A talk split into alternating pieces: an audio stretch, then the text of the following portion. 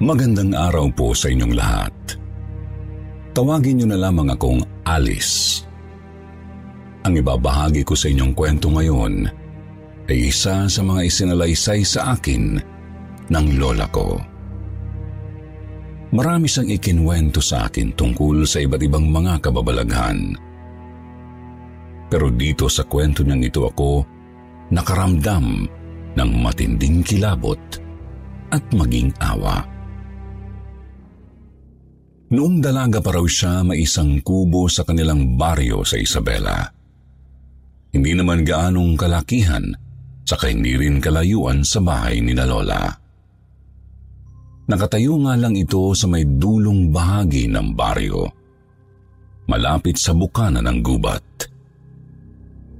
Kubo yun ng isang kumadronang si Aling Suling.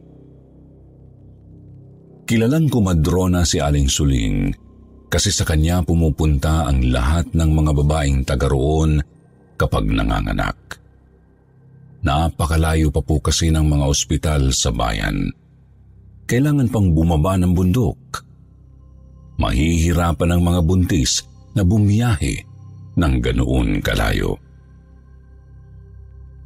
Bukod doon, nakilala rin ng matanda bilang isang napakahusay na kumadrona. Maraming nagsasabi na magaan ang kamay niya at talagang sanay na sanay siyang magpanak. Idagdag mo pang isang mabuting tao rin, si Aling Suling, kaya talagang malaki ang tiwala sa kanya ng mga taga roon. Subalit, hindi inakala ng buong baryong may tinatago palang lihim ang kumadrona. May anak po si Aling Suling. Tawagin na lang nating Minda. Kaklase po ito ni Lola. Kaya madalas pumupunta si Lola sa kubo para gumawa ng mga school projects at assignments kasama si Minda. Madalas nga po siyang gabihin noon, lalo kapag marami silang kailangang tapusin. Sir Jupiter gawa lang sa kahoy at kawayan ang buong bahay. Kawayan lang din ang sahig.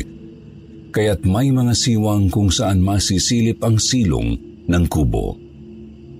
Makikita roon ang mga alagang hayop ng magina. Kagaya na lang ng mga aso, mga manok at mga pabo. Isang gabi po naroroon ulit si Lola doon sa kubo para gumawa pa rin ng mga assignments kasama si Minda. Nagpaalam sa kanya si Minda na magsasaing lang sa may likod bahay. Nagpatuloy naman sa paggawa ng takdang aralin ang lola ko. Subalit, bigla na lang siyang nakarinig ng napakahinang palahaw ng isang sanggol. Noong una hindi niya matukoy kung saan galing. Inisip niyang baka anak lang ng kapitbahay at baka tatahan na rin maya-maya. Ang kaso, nagtuloy-tuloy po ito. Hindi na mapakali si Lola kaya sinubukan niyang pakinggan ng maigi at tukuyin kung saan ito galing. Hanggang sa nasiguro niyang Mula ito sa may silong ng kubo. Sinubukan niyang silipin pero wala naman siyang makita maliban sa aso, mga manok at mga pabo. Walang sanggol doon kahit pa dinig na dinig niya ang mahina nitong pag-iyak. Naisip ni Lolang sabihin sa kaibigan ang narinig, pero hindi na lang niya itinuloy. Kasi baka nga naman, guni-guni lang niya yun. Lumipas po ang mga araw. Madalas nang naririnig ni Lola ang palahaw ng sanggol kapag inaabutan siya ng dilim, kinaaling suling. Palakas ng palakas, tapos nadaragdagan ng nadaragdagan. Ibig sabihin, hindi lang isa o dalawa, kundi maraming sanggol ang naririnig niyang sabay-sabay na pumapalahaw. At gaya ng dati, wala siyang nakikitang sanggol kapag sumisilip siya sa may silong. Kaya naman hindi na po nakapagpigil si Lola. Sinabi na niya kay Minda ang mga naririnig. Pero sumagot lang itong huwag na lang pansinin ang naturang mga iyak. Inusisa pa ni Lola ang kaibigan pero talagang hindi ito sumasagot ng buo. Hanggang sa isang gabi, papauwi na po si Lola nang marinig niya ang iyak ng mga sanggol. Pagkababa niya ng kubo, dumiretso siya sa may silong para tignan kung anong meron doon. Halos lumipad ang kaluluwa ng lola ko nang makita niya ang isang sanggol na nakahiga sa lupa. Natatanglawan ito ng liwanag mula sa gasera na lumulusot sa mga siwang ng kawayang sahig. Iyak ito ng iyak, ani mo'y gustong magpakarga. Ilang sandali pa, bigla na rin itong naglaho. Hindi agad nakakilos si Lola. Natauhan lang siya nang bigla siyang tinapik ni Minda sa balikat.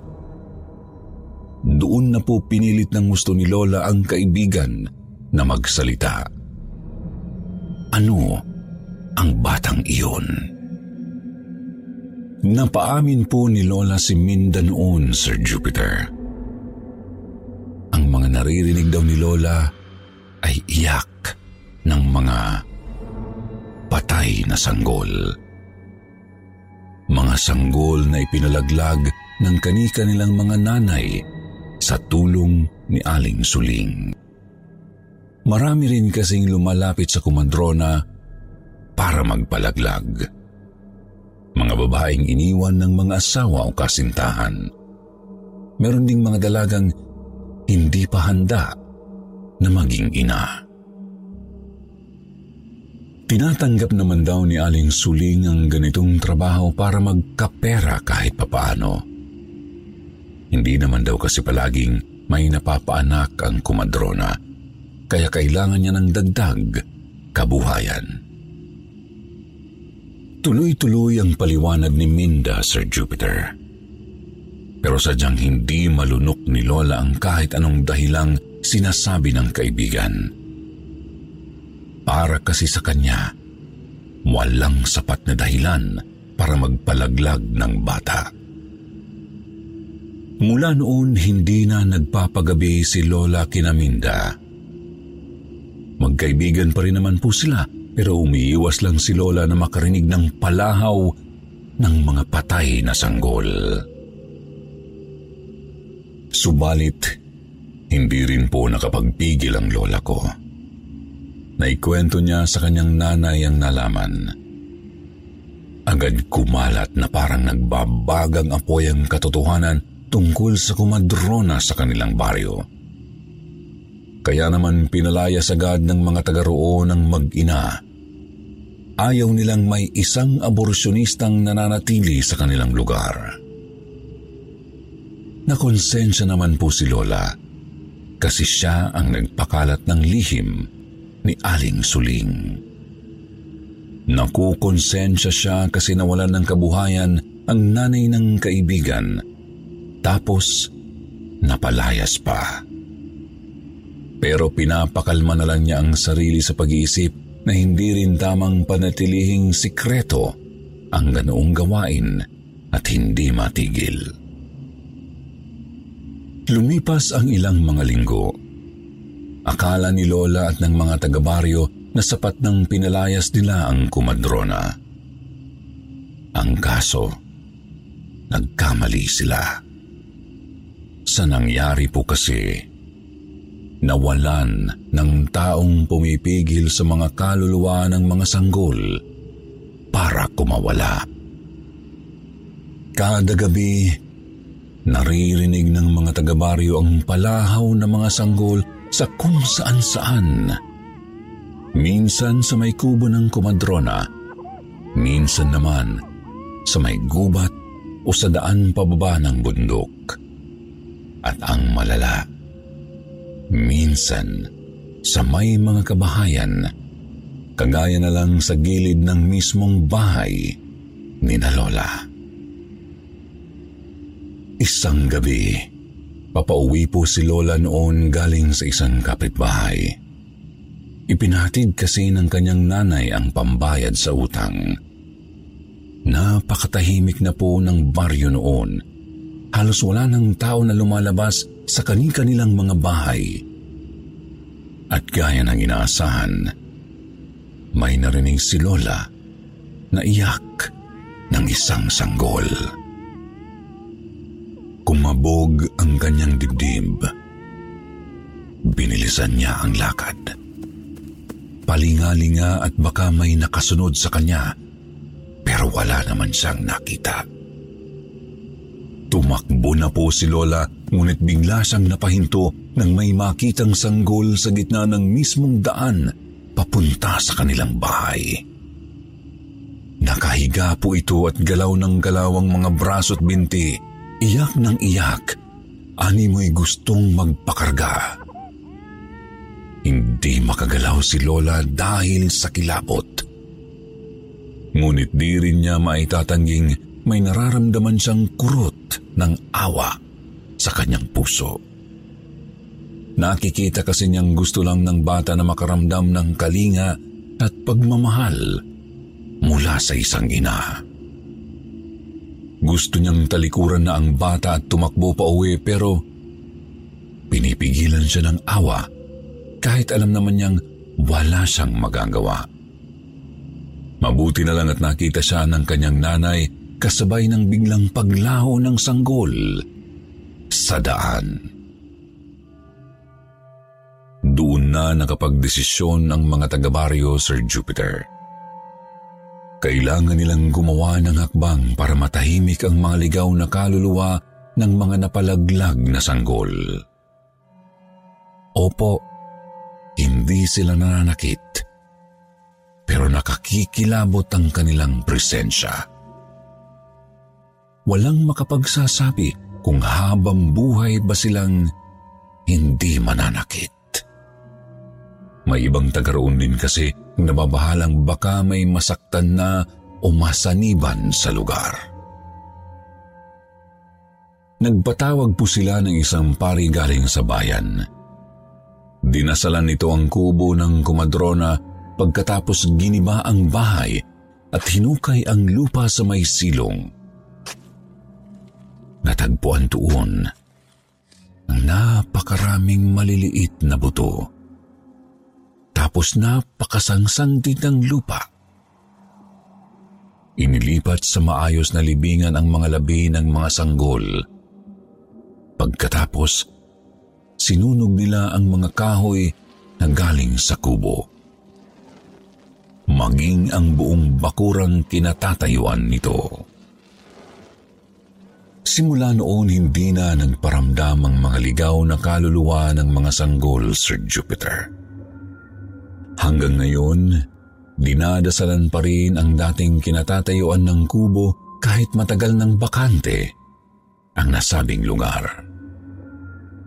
Gusto lang makasiguro ng mga taga-baryong tuluyan ng manatiling payapa sa piling ng may kapal ang sinawimpalad na mga paslit. Hanggang sa muli po, Sir Jupiter, more power sa inyong channel.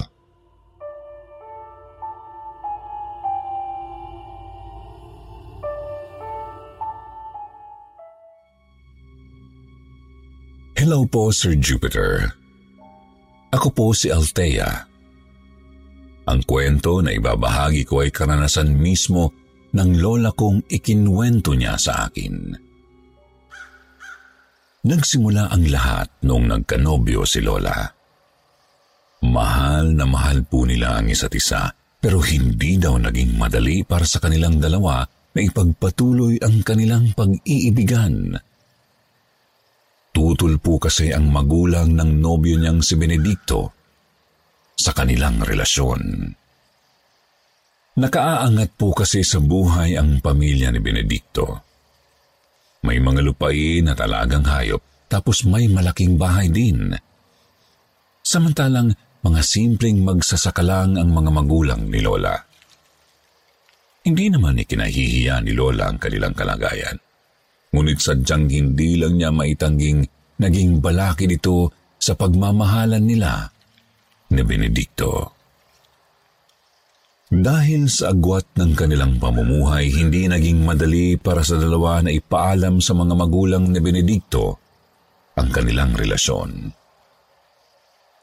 Noong nagkalakas naman sila ng loob, pawang masasakit na salita lamang ang binato ng nanay ni Benedicto na si Tess. Mabuti na lang at ipinaglaban siya ng nobyo kaya tuloy pa rin ang kanilang ugnayan. Umabot pa raw po ng dalawang taon bago natanggap ni Tess ang relasyon ng kanyang anak kay Lola. Subalit, naging dahilan ito upang tumagal ang kanilang pag-iibigan hanggang sa may kasal. Ang buong akala ni Lola noon, magiging masaya na ang kanilang buhay. Hindi niya akalaing may matinding unos pa palang paparating sa buhay nila ng kanyang asawa. Sir Jupiter ilang araw pagkatapos ng kasal, binigyan ni Tess ng mga gamot at bitamina si Lola.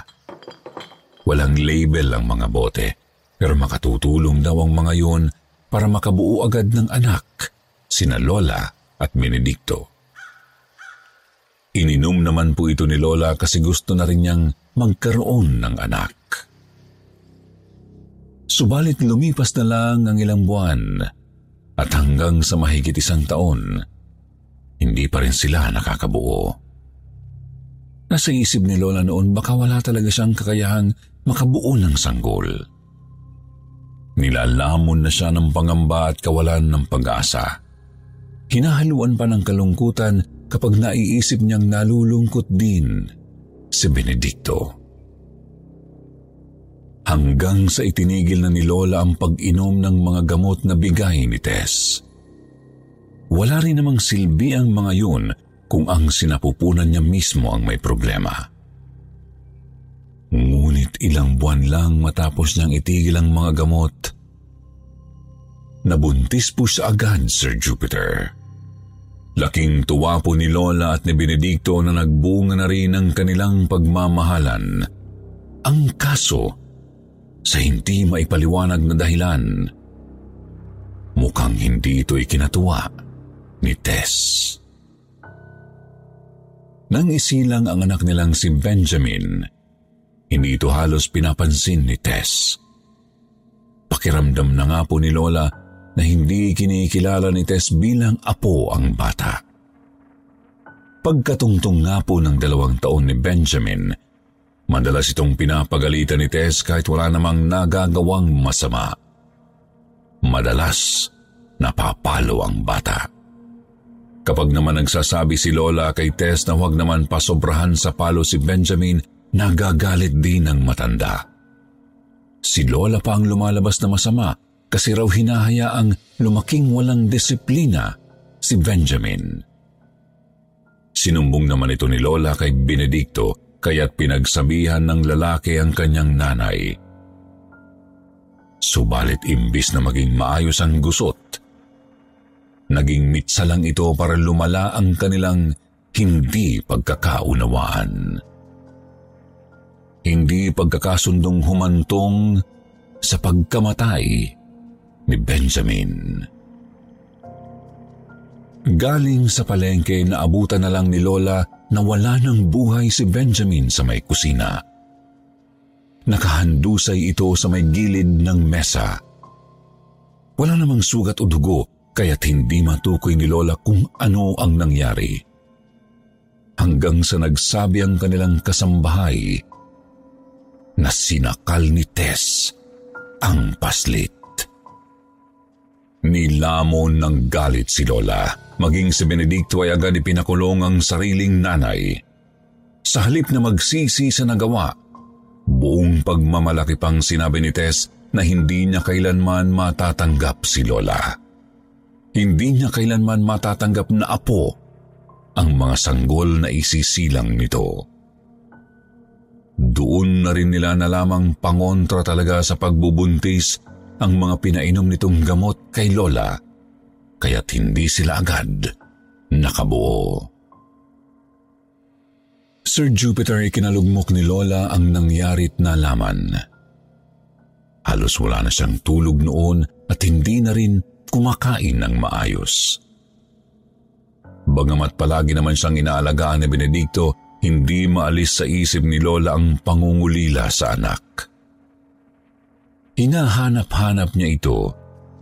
Dinadalangin sana dalawin sa nito kahit sa panaginip naman lang.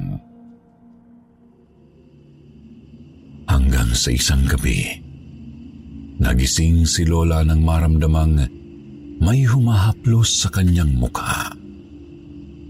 Nanlaki ang kanyang mga mata nang makita si Benjamin na nakatayo sa gilid ng kama at nakangiting nakatingin sa kanya. Sunod na lang na napansin ni Lola, tumakbo ang bata at lumabas ng kwarto. Kaagad namang sumunod ang lola ko at umiiyak na hinabol ang anak pero pagkatingin sa sala, ay wala namang ibang tao. Ngunit katakatakang magulo ang mga laruan ni Benjamin na nakakalat sa sahig. Animoy may naglaro sa mga ito kani-kanina lang. Bumangon naman si Benedicto. Tinanong ang lola ko kung bakit siya nagising. Sinabi naman ni lola sa asawa niya na nakita niya ang anak nila at itinuro ang nakakalat na mga laruan. Pero hindi naniwala sa kanya ang asawa at sinabing baka dala lang ng pangungulila ni Lola sa bata. Sa totoo lang, Sir Jupiter, yun din ang gustong paniwalaan ni Lola noong gabing iyon. Ang kaso, di niya maipaliwanag kung bakit naabutan na lang niyang nakakalat ang mga laruan ng bata. Tanong na nagatungan ng magkakasunod na magparamdam sa kanya si Benjamin. Nariyang narinig na lang niya itong humahagikik. Nang maghanap, nakita niyang naglalaro ito sa gitna ng kanilang kama. Natauhan na lang si Lola nang hawakan ni Benedicto ang kanyang balikat at tinanong kung bakit siya tumatawang mag-isa. Sinabi naman ni Lola na nakikita niya ang anak nila. Nakikita niyang masayang naglalaro si Benjamin. Kaya masaya rin siyang makita ulit si Benjamin. Subalit umiling lang si Benedicto bago niyakap si Lola. Ramdam ni Lolang hindi pa rin ito naniniwala kahit itinuturo naman niya si Benjamin na nasa kama. Hindi naniniwala si Benedicto sa kabila ng paulit-ulit na pagpapakita ni Benjamin. Hindi magawang kumbinsihin ni Lola ang asawa na tunay ngang nasa bahay lang ang kanilang anak.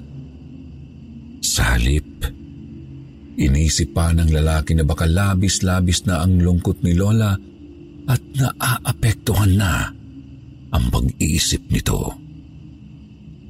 Ikinasama naman ito ng loob ni Lola kasi bakit mukhang hindi masaya si Benedicto na nagbalik si Benjamin. Lumipas pa po ang mahigit isang buwan na ganoon ang takbo ng bawat araw ni Lola, Sir Jupiter. Hanggang sa isang madaling araw, nagising si Lola bandang mga alas tres. Napangiti ito nang makita si Benjamin na nakatayo sa may paanan ng kama. Subalit, bahagya siyang nakaramdam ng kilabot dahil sa ngiti ng bata. Ngiti ng isang taong may binabalak na hindi maganda. Tinangkang kausapin ni Lola si Benjamin. Benjamin Subalit laking gulat niya nang makitang namula ang mga mata ng paslit at bahagyaring humalakhak. Ilang saglit lang. Bigla na rin itong naglaho sa hangin. Sa takot ay agad ginising ni Lola ang asawa saka ikinwento ang nangyari. Doon na tuluyang nabahala si Benedicto, Sir Jupiter. Kinaumagahan din noon ay dinlanto si Lola sa isang psychiatrist. Pero wala naman itong nakikitang mali kay Lola. Maliban sa nagdadalamhati pa ito sa pagpanaw ni Benjamin. Kaya naman, nakapagdesisyon si Benedicto na ipatingin si Lola sa isang albularyo. Tumungo ang albularyo sa kanilang bahay. Doon sinabi nito na hindi si Benjamin ang nakikita ni Lola, kundi isang masamang kaluluwang hindi matahimik. Ginagamit nito ang kalungkutan at pangungulila ni Lola sa anak upang makapanggambala. Dapat daw ay hindi pinapansin ang mga ito upang hindi magkaroon ng dagdag na lakas. Ngunit naiintindihan naman niyang hindi madali para kay Lola na hindi pansinin ang anyo ng mahal nitong anak. Hindi matanggap ni Lola ang mga narinig. Ipinipilit niya talagang si Benjamin ang nakikita niya, Sir Jupiter. Subalit sa isang inglap, ay nakaramdam po ng pagkahilo si Lola. Nakita rin niyang nabahala ang albularyo.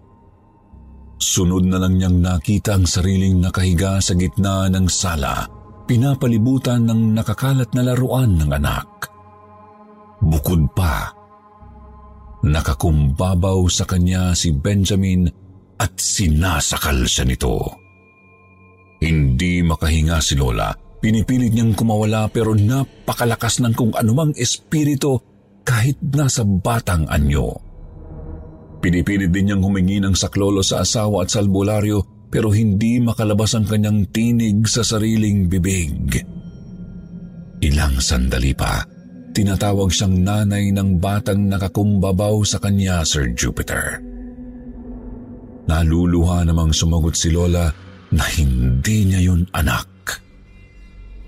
Ikinagalit ito ng masamang espiritu kaya diniin pa nito ang mga kamay sa lieg ni Lola.